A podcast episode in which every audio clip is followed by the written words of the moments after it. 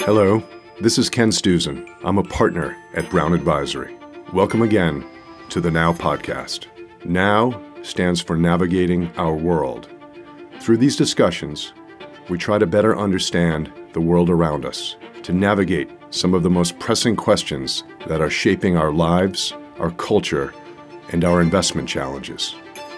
As we look to the future, whether we agree or disagree with each other, the one thing we know for sure is that none of us can figure this out on our own. At Brown Advisory, we are focused on raising the future, and we hope these now conversations will help us do just that. Clean energy is in a race against climate change, and despite many headwinds over the years, we've seen a massive acceleration in the global energy transition from fossil fuels to renewables. The transition to a lower carbon economy will be both very long term and extremely complex.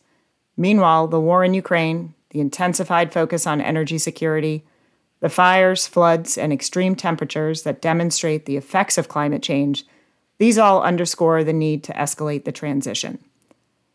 I'm Erica Pagel. I'm the Chief Investment Officer for Sustainable Investing and a Portfolio Manager at Brown Advisory. As we think about positioning client portfolios to capitalize on energy transition, we are both encouraged by technological innovation and the significant investment in climate action that will result from the Inflation Reduction Act. At the same time, we must take into account second and third order risks, such as supply chains, the environmental and social impacts of mining for the minerals that are key components of renewables, and the water intensive processes of many alternative energy sources. There are no easy solutions. This is why I wanted to delve into the energy transition with experts who represent various perspectives. In this three part series, I will talk with thought leaders who can help us understand how we got to where we are today, the role of traditional energy companies, and the promise of new technologies and innovation to create a path toward a low carbon future. I can kick off whenever whenever you're ready. To lay the foundation, I invited Atul Arya on the podcast. Yeah, I think I'm I'm all good. Thank you for inviting me. Atul is one of the foremost thinkers in the energy industry. Someone who has run businesses that span both oil and gas as well as solar. Today Atul is senior vice president and chief energy strategist for S&P Global, where he analyzes the entire energy value chain. As you'll hear, Atul highlights the challenges of reaching net zero by 2050, as outlined in the Paris Agreement. I wanted to start by asking Atul for his view on the current state of the industry and where we are in terms of a global energy transition. So, Erica, I think the way we think about transformation or transition is that historically in the energy world, there have been uh, at least three transitions. The first one was from biomass, which was mostly wood, to coal, the use of coal. Then it was from coal to oil, and oil started in the 1800s, late 1800s here in the US, and then from oil to gas. Uh, so those have been the three energy related transitions. There is another way to look at transitions, which is the use of fire, then agriculture, and then industrial revolution. One thing which has been common in all of this transition is that we have gone from something which was less functional to higher functionality. You know, coal had higher energy density than wood did, and same with oil, and also at a generally at a lower cost. So now we are in this transition to go from an energy system which is hydrocarbon based to a system which will emit very little greenhouse gases, very little CO2 and other greenhouse methane and so on. So, really, at the so called net zero world, and we are in the early day, uh, days of it. Just to give you one piece of data, today the overall oil, gas, coal, fossil fuel mix is around 80%, depending on how you count, 80% of global energy mix. It was 83% 30 years back. So we've gone from 83% to 80. Now, of course, the total amount consumed has gone up a lot, more than 50% up in that same period. Now we want to go in the next 30 years from that 80% to near zero, net zero. That's a massive transformation of the system. So we have just not even begun. I would say we are in chapter one, page one of the book. What does energy transition mean to you? I think energy transition in this current context of the way it is being used is really transitioning to a carbon free energy system. Right now, uh, carbon or hydrocarbons are in, into everything we do, not just our transportation, our our power sources, and so on, but also the clothes we wear, the roads we drive on, the manufacturing of steel, fertilizer, aluminum, you name it. Uh, energy and hydrocarbon energy is the fundamental to everything heat, light, mobility. And we want to change that. So the transition will be a completely redesign of the system not just in the US or in OECD, but globally. So, a redesign of the system or a massive change, from your perspective, is energy transition then inflationary or is it actually disinflationary?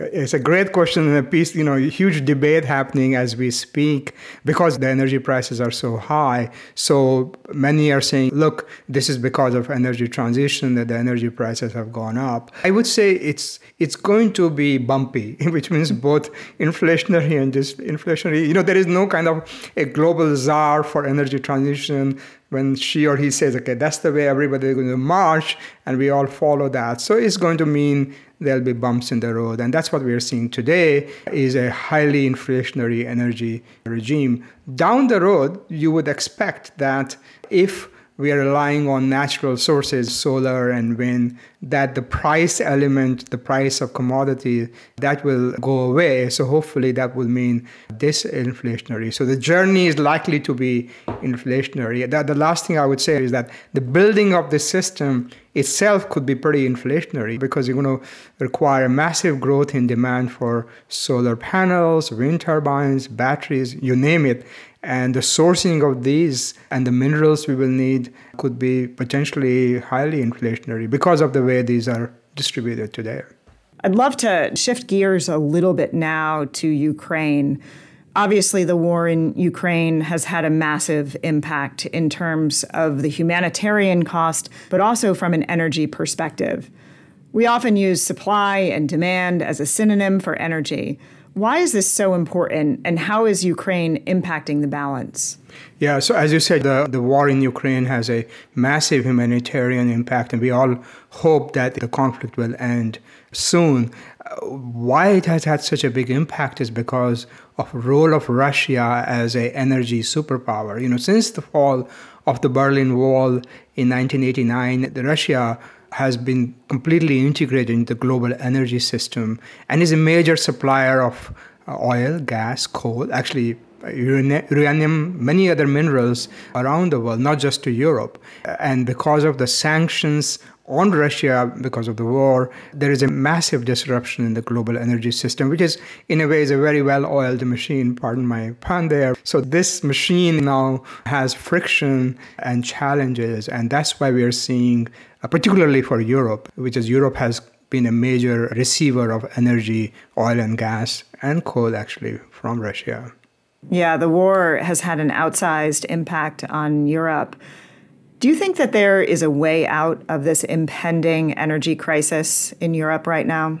And not in the short term. I would say not this year, not next year, because the supply chains of energy take a long time to reestablish. This is a physical business where you have to uh, put steel in the ground, and they are doing some of that, building new, for example, LNG and terminals to get LNG and gas from uh, places outside of Russia. So we could potentially see more disruption and the higher prices this fall uh, but what I see, what I find very interesting is that the Europeans, in particular, we should keep an eye on what happens in Germany because that's the industrial powerhouse, the largest consumer of energy. And my feeling is that they are going to focus on transitioning as fast as they can. But it cannot happen this year or next year. You mentioned that there will likely be long term impacts from the war. Do you think that it will speed up or slow down the energy transition? for Europe, if you stay on that for a minute, Erica, I think Europeans are determined to speed it up because they have this new plan which they approved a couple of months back called the Repower EU. So they are determined to speed up transition. Again, there will be supply chain issues, their hardware uh, availability of solar panels and batteries and so on. So Europe will be different. Uh, I think other places it is likely to not have a very significant impact. The US is in a different place because of the way the, both the geography and the sourcing of energy within the US, but Europe could potentially speed up its transition. Oftentimes, we talk a lot about the geopolitics of energy. How has the war shifted how we look at energy today, or maybe a move towards energy security and energy independence? One thing I've learned in my time in the industry is that geopolitics and energy are kind of deeply intertwined. I think we're going to see some significant impacts. I will mention maybe two. One is that Russia, from being a energy superpower, may be reduced to an energy power and pivot to east, primarily to China, because China is the largest consumer of energy and will continue to need imported energy for a long time. And Russia will be the biggest provider of that energy. On the other hand, US, which has been somewhat away from the European in terms of supply of oil and gas in particular, we are seeing a massive shift in gas going from US into Europe rather than to Asia. So US and Europe will get closer in terms of energy. More gas will now flow into Europe. And we have, in a way, unlimited supply of gas in the US. And this could potentially be a very big opportunity for gas producers and LNG companies in the US to get closer to Europe. At least for this decade, even though Europe wants to fast track its transition, it's not going to get away from gas in particular as a transition fuel. So, zooming out beyond Ukraine and Europe, you've said that any path to net zero must travel via Asia and Africa. Can you say more about the roles of China, India, and emerging economies as part of the solution? Yes, that's a really important point, Erica. Here in the US and Europe, we forget that there is a whole world out there which is still growing in the US and in Europe, we are really not growing the overall demand for energy. So we are having, I won't call energy transition, but more around substitution. We took coal out, added more renewables, and now we're going to take oil out of cars and put electricity. But if you go to India and China, China is the number one greenhouse gas emitter. India is the number three, US number two. So if India and China don't reduce their emissions or get on a path to reducing their emissions, there is no such thing as net zero. Net zero has to ultimately be a global net zero. Ultimately, if US and Europe get to net zero without India and China, it's sort of a hollow victory. One of the biggest challenges today is balancing the growing global demand for energy, but also moving towards a lower carbon future. How do you think about this challenge? very difficult in my view, particularly if you think about not just India and China, by the way, but also Africa. And there was a new UN population report which just came out a few weeks back, which talked about how much more population is going to grow in Africa. So we're going to need, they're going to need, as more people come on the planet, they're going to need more energy, more food, housing, roads, you name it. So uh, I think there are a few things we can do. One is that coal is the largest single source of emissions. So, how can we deal with this problem called coal? And it's not as simple as saying, let's shut down all the coal power plants, which some in the US and Europe talk about, because it's not just the power plants, it's the coal mines, the railways, it's all the people. The entire value chain has to be addressed. Now, there is a potential model we're going to see because last year in Glasgow, there was an agreement for the West OECD to give South Africa, another large consumer of coal, $8.5 billion to eliminate coal from South Africa's power mix. Just the South Africa itself produces more than a quarter of total greenhouse gas emissions for all of Africa, if you can imagine that. There is a big opportunity. If South Africa can do that grand bargain to reduce coal and substitute with gas and also renewables, uh, energy efficiency. I think there is a path there. So I think I would say one is that. Second is we need to put a lot more money into these countries. There was a commitment way back in Paris COP to provide $100 billion per year to developing countries. It's not nowhere near that, and so that commitment needs to be met. That should really be a, a floor and not a ceiling. The number has to go higher, higher than that. And then finally, really rapid technology transfer. We need to get technologies which are being developed primarily in the US and Europe as fast as possible into the developing world so they can leapfrog, they can go faster and reduce the carbon intensity of their energy, which is what they need to do ultimately. They're reducing their energy demand is going to be much more difficult than reducing the carbon intensity. Let's now shift to the US. How do you think we're doing? Well, I think we had talked a few weeks back, I would say not so good, but now, of course, we have the IRA, Inflation Reduction Act. I think a bit of a, if I can say, misnomer for the bill. It's really a climate change act. So it's a massive legislation with a lot of money. I see it as an industrial policy more than anything else, and somewhat picking winners, uh, which normally I would say is not a good idea. But in this case, uh, I think there are some technologies which need a big infusion of money carbon capture, hydrogen being at least two of them. The infrastructure, somebody has to invest in the charging. Let's see what happens. Uh, the goal has to be reducing emissions. Emissions haven't come down, so let's see how emissions can come down. And the US could be a leader in that. Let's now spend some time talking about traditional energy. You spent a good chunk of your career in different leadership roles at BP. What do you think is the role of traditional energy companies in driving the energy transition? The international oil and gas companies, they are a very important player in this, in, in my view primarily because erica the companies know how to build stuff. So energy another thing i have to remind my colleagues is that we are in a hardware business not a software business. This is all real stuff something you can touch and feel. And there is no such thing as a five minute version change where you turn on your phone the new version comes and then there you go. Here version change is over decades. So energy companies the big companies you mentioned are really good at putting steel in the ground and building stuff. So they're going to have to be part of the solution. This idea that we need to just bypass them, I think is kind of a bit short sighted. Do you think that traditional energy companies are doing enough, or are there any examples of companies that are leaders?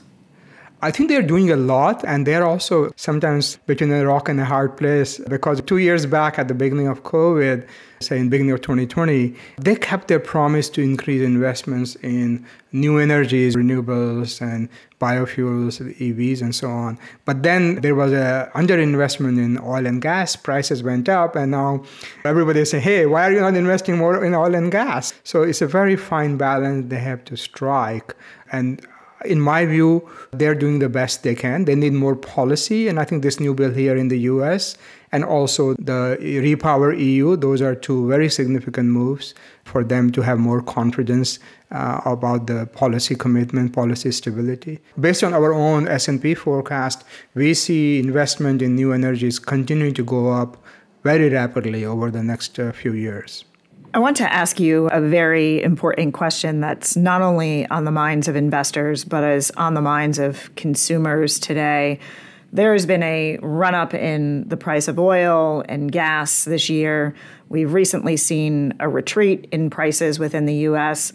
What is your outlook for oil and gas and fuel prices in the near term? Yeah, so if you're talking about the US specifically, the oil pricing is a global price. It's linked to the global uh, oil price, what happens with OPEC Plus and other countries. Now, we have seen uh, prices come down mainly because the demand softened a bit and there was COVID in China, which created a demand drop, travel restrictions, and so on. Although we feel that the rest of this year is going to be bumpy because Europe is committed to stopping flow of Russian oil in December. Some of the seaborne oil from Russia will stop, and that will be a pretty significant disruption. So that could create a price increase, although the US is now back up on its production after a decline due to COVID. So I think we're in for a high oil price regime for a while, perhaps into the next year. But we see prices, you know, declining maybe in the second half of next year, subject to many other factors. What happens with demand?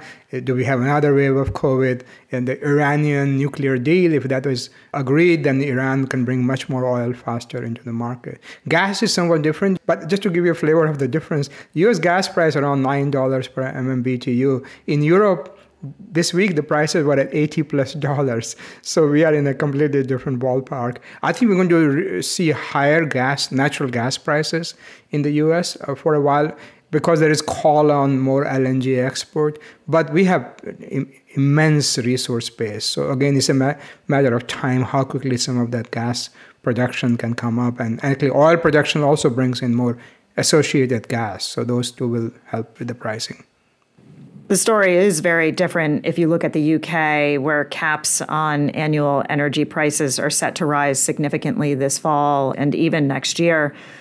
Today, there are conflicting interests. You have lowering energy costs for consumers, but we're also facing climate change. How do you make sense of this, and how do you view the potential for traditional oil companies to either increase production or to facilitate new offshore drilling? Yeah, I think if you look at the US again, the oil, the shale oil, the onshore shale oil production, we see that com- going up already this year and also going up next year. There has been a lot of discipline on investing. The investors wanted returns rather than just growth.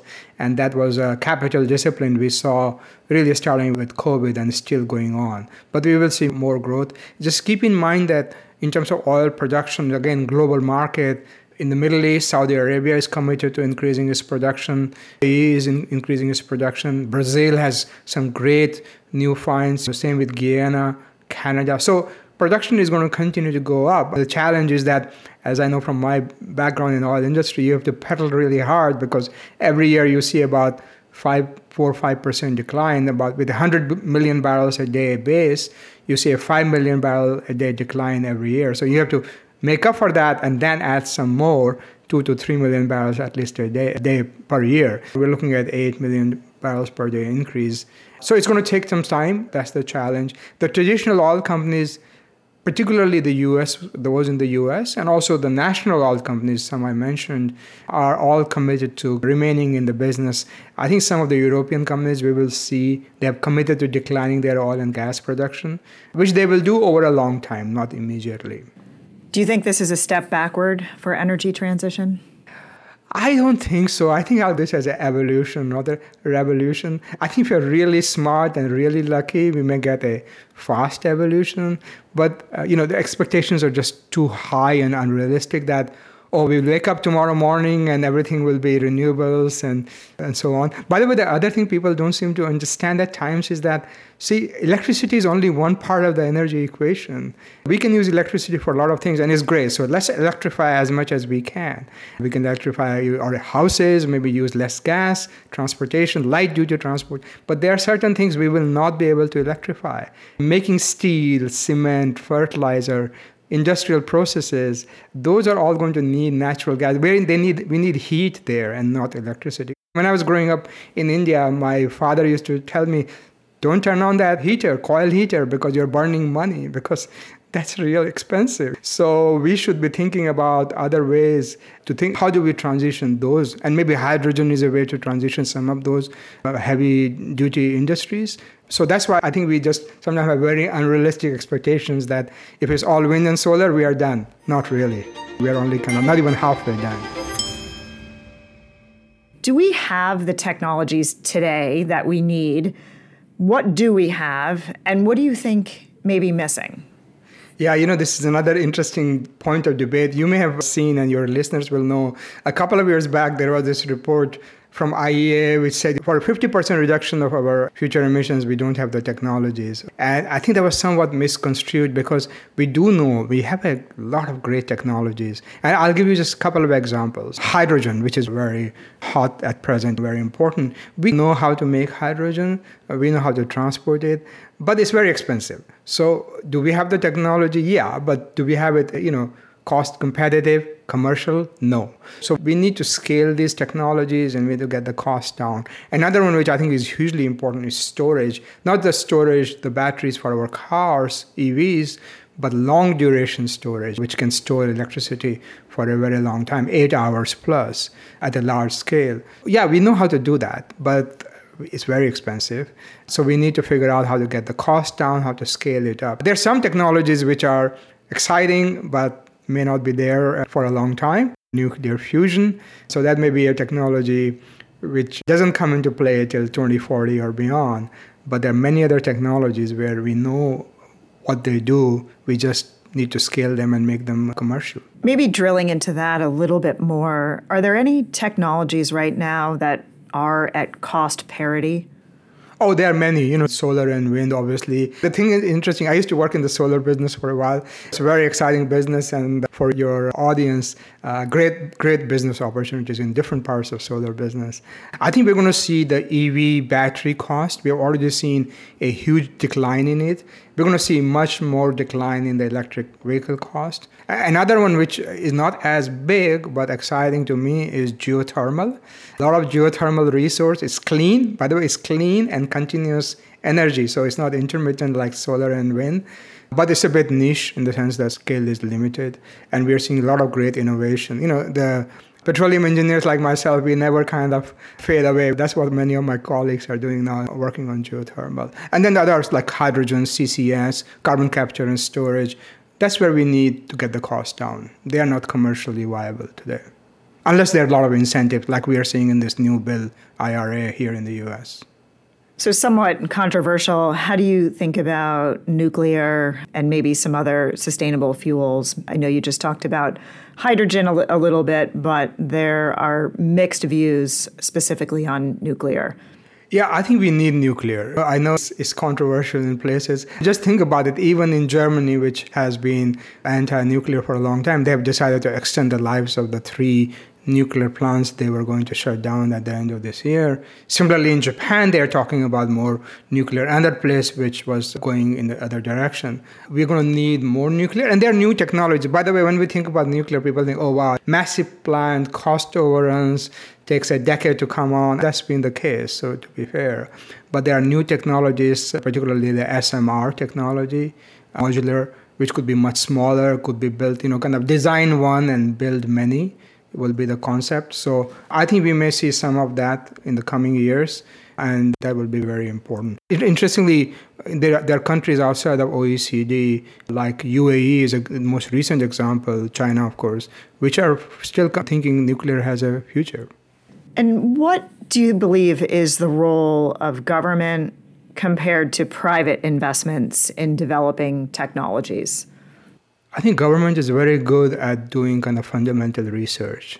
The, the, example I tend to use more recently is the mRNA research, which led to all the vaccines for COVID. mRNA has been around for a long time, but there was a lot of research done in universities and national labs, which led to the development of the COVID vaccines. So if you think about energy context, hydrogen, CCS, these technologies, sort of fundamental research labs and governments can fund it through universities. A lot of innovation can happen there. Uh, we do need some scale up money. And in the case of the US, the loan program office here in the US with the Department of Energy is a great seed, providing seed money for scale up. People probably don't know this, but LPO, Loan Program Office, helped Tesla when it was about to go under and look at where Tesla is. So if we can get a few more of these Teslas for carbon capture and hydrogen through government funding, I think that would be good for everybody.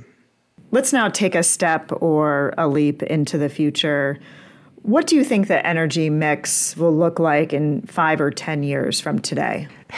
That's a billion dollar question. I think, Erica, my feeling is it's going to change slowly. One other thing I've learned is that normally, as a human beings, we are quite optimistic on the short term, but not as optimistic for the long term. Everything focuses over the next two years, and then then we ignore that, overestimate the change that will happen short term. So there is no such thing as end of history in the world of energy. I'm sorry to say. Who thought there would be a Fukushima accident? Who thought there will be a Russia, Ukraine, or on the plus side, solar PV revolution or shale oil, shale gas. So I think we're going to see surprises as we go forward. I will look at EV signposts. Can we get EV sales, new car sales to be, say, over 25 to 40% of new car sales to be EVs? Any country which can do that, not Norway or smaller ones, but US or Germany or Japan. And then we're talking can we generate really long duration storage in the next decade? California is, a, is leading some of that here in the US. Right now, we store 40 million tons of CO2 via CCS globally. And how quickly can we get to a gigaton? That's 25 times. If we can get it to by end of this decade, that will be huge progress. I love that you just said that as a society, we tend to be optimistic in the short term and not as optimistic in the long term. And you brought up electric vehicles, and I know so many people are waiting in long lists and long lines to receive an electric vehicle. And a lot of that has to do with supply chain issues. And do you see supply chain issues easing overall for electrification? And how is that also impacting the energy industry?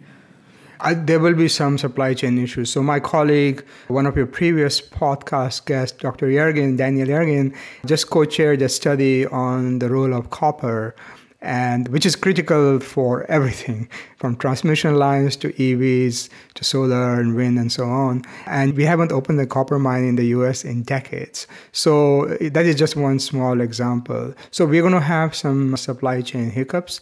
One thing I'm pretty optimistic about is could we find new one thing could be reuse and recycle a lot more recycle industry is out of necessity and i have a good friend, Dr. Andrew Mackenzie, who is the chairman of Shell now, he always reminds me when there is a need, there is a solution, and there might be a solution here. If you need, then perhaps we will find something to recycle. But it's not going to be it's not going to be straightforward. The other issue we're going to face, Erica, is with this new bill. If there is a lot of domestic content requirements in the U.S., the IRA, that's going to create challenges because it's not that straightforward to build a new battery factory. We just I just read that there's one of the Chinese companies which was thinking about building one is now rethinking because of the geopolitical tensions, building a factory in the US. That will again come back and play into how quickly we can transition. In thinking about solutions, what role do you believe traditional oil and gas will play going forward? And do you think that globally we can get to net zero? I think we even in say 2050, let's use that as a marker, 30 years away, we will use oil and gas. So if people think oil and gas is completely going to be eliminated from the global energy system, I seriously doubt it. Can we get to real net zero by 2050? I think very challenging in my view, very challenging. I would say if we have a billion dollars to spend, your your listeners spend a lot of it in Asia and Africa, you'll get a lot more if you're interested in reducing emissions. You'll get a lot more value there than you will in, in US and Europe. So that's the balance the world has to drive. Not completely ignore West, but think more. Go East. That's what I would say. Maybe drilling a little bit into your optimism for the future, what do you see as the biggest opportunities? Oh, there is I mean, there are tons and tons of opportunities. The, the, technology, as I joke with my colleagues, comes to rescue, and it will come to rescue over time, not tomorrow. Don't count on it tomorrow. I think. There. By the way, the one thing we haven't really touched on in any way, Erica, is energy efficiency, and we in the U.S. are not the most efficient use, users of energy. So that will be, I see, as a very big opportunity reduce the energy demand. One other thing I should just mention, not an opportunity, but something we need to keep an eye on, is the change, the impact of climate change itself on energy infrastructure, on energy demand. We're seeing that right now as we speak with the heat waves here in the US and in Europe big increase in the demand for energy. And by the way, when there is a heat wave, it also reduces efficiency of power generation. So that has a counter effect. A nuclear power needs a lot of cooling. So we need to be thinking about how does climate change impact the global energy system. My last question is what are you most hopeful and most worried about? I will start with the worried and talk about the hopeful. One of the things we have not paid enough attention to is the is adaptation. Climate change is happening, it's here. And I notice now every day in the evening news I watch, there is at least one climate related story. Just yesterday here, as we're recording this, there was a big storm in the southwest in Texas and they said one in 1,000 year rain storm. So my biggest worry is we need to be thinking about adaptation. A lot of development in the coastal areas all over the world. So that's my big worry. I think in terms of hopeful, I think we are resilient, innovative. Uh, I firmly believe in the power of technology to, to solve problems. You know, look at what, ha- what has happened with the COVID vaccines. Nobody thought that could ever be done. I'm sure we will figure out uh, how to deal transition. Not straightforward, not a straight line, uh, but we'll get there. we know the destination. Atul, thank you so much for joining us today and sharing your perspectives. Erica, thank you very much for inviting me to, to this podcast. I hope your listeners will find this time well spent, and I look forward to continuing the conversation. Thank you for joining us as we continue this effort to seek out insights that help us understand our rapidly evolving world. If you enjoyed listening, we encourage you to subscribe to the podcast. In our next episode, Erica will continue to explore the transition to a low carbon economy. She'll be speaking with Allyson Book, the Chief Sustainability Officer at Baker Hughes, an energy services company with a history of serving the legacy energy sector, which is now innovating to become a solution provider to the new energy economy. We hope you'll join us. Until then, be well and stay safe.